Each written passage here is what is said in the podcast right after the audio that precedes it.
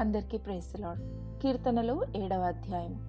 బెన్యామీనీయుడైన కూషు గురించి యహోవాకు దావీదు రచించిన సంగీతం.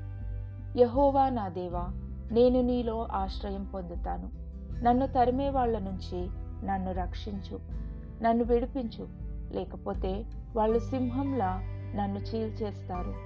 నాకు క్షేమం కలిగించడం ఎవరి వల్ల కానంత నన్ను చీల్చివేస్తారు. యహోవా నా దేవా నా చేతులు చెడ్డవైతే నా మిత్రుడు చేసిన మేలుకు నేను కీడు చేసి ఉంటే నా మీద పగబట్టిన వాళ్ళను నిష్కారణంగా దోచుకుని ఉంటే నేను చెప్పేది సత్యం కాకపోతే నా శత్రువు నన్ను తరిమి పట్టుకుంటాడుగాక బ్రతికి ఉన్న నా శరీరాన్ని తొక్కి నేలరాసి దుమ్ములో అవమానకరమైన స్థితిలో నన్ను పడవేస్తాడుగాక సెలా. యహోవా కోపంతో లేచిరా. నా శత్రువుల ఆగ్రహానికి విరోధంగా నిలబడు. నా నిమిత్తం లేచి వచ్చి వాళ్ళ కోసం నువ్వు ఆజ్ఞాపించిన న్యాయ విధులను జరిగించు.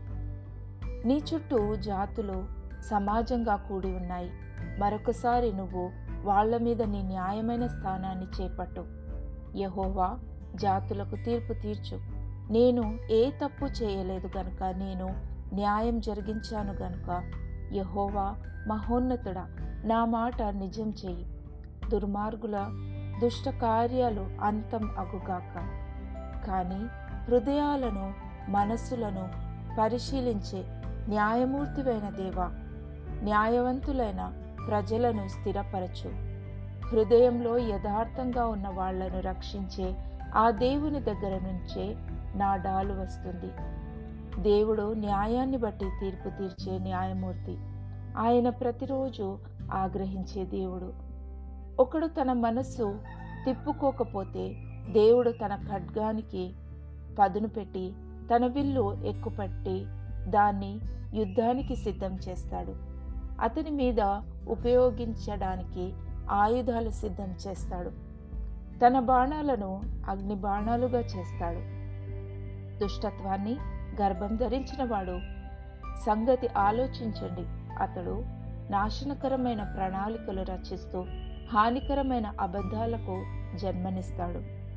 వాడు గుంట తవ్వి దాన్ని లోతు చేసి తాను తవ్విన గుంటలో తానే పడతాడు. అతడు రచించిన నాశనకరమైన ప్రణాళికలు అతని తల మీదికే వస్తాయి. అతడు ఆలోచించిన హింస అతని తల మీదికే వచ్చి పడుతుంది. యహోవా న్యాయాన్ని బట్టి నేను ఆయనకు కృతజ్ఞతలు చెల్లిస్తాను. సర్వోన్నతుడైన యహోవాకు స్థుతి కీర్తన పాడుతాను. ఆమెన్.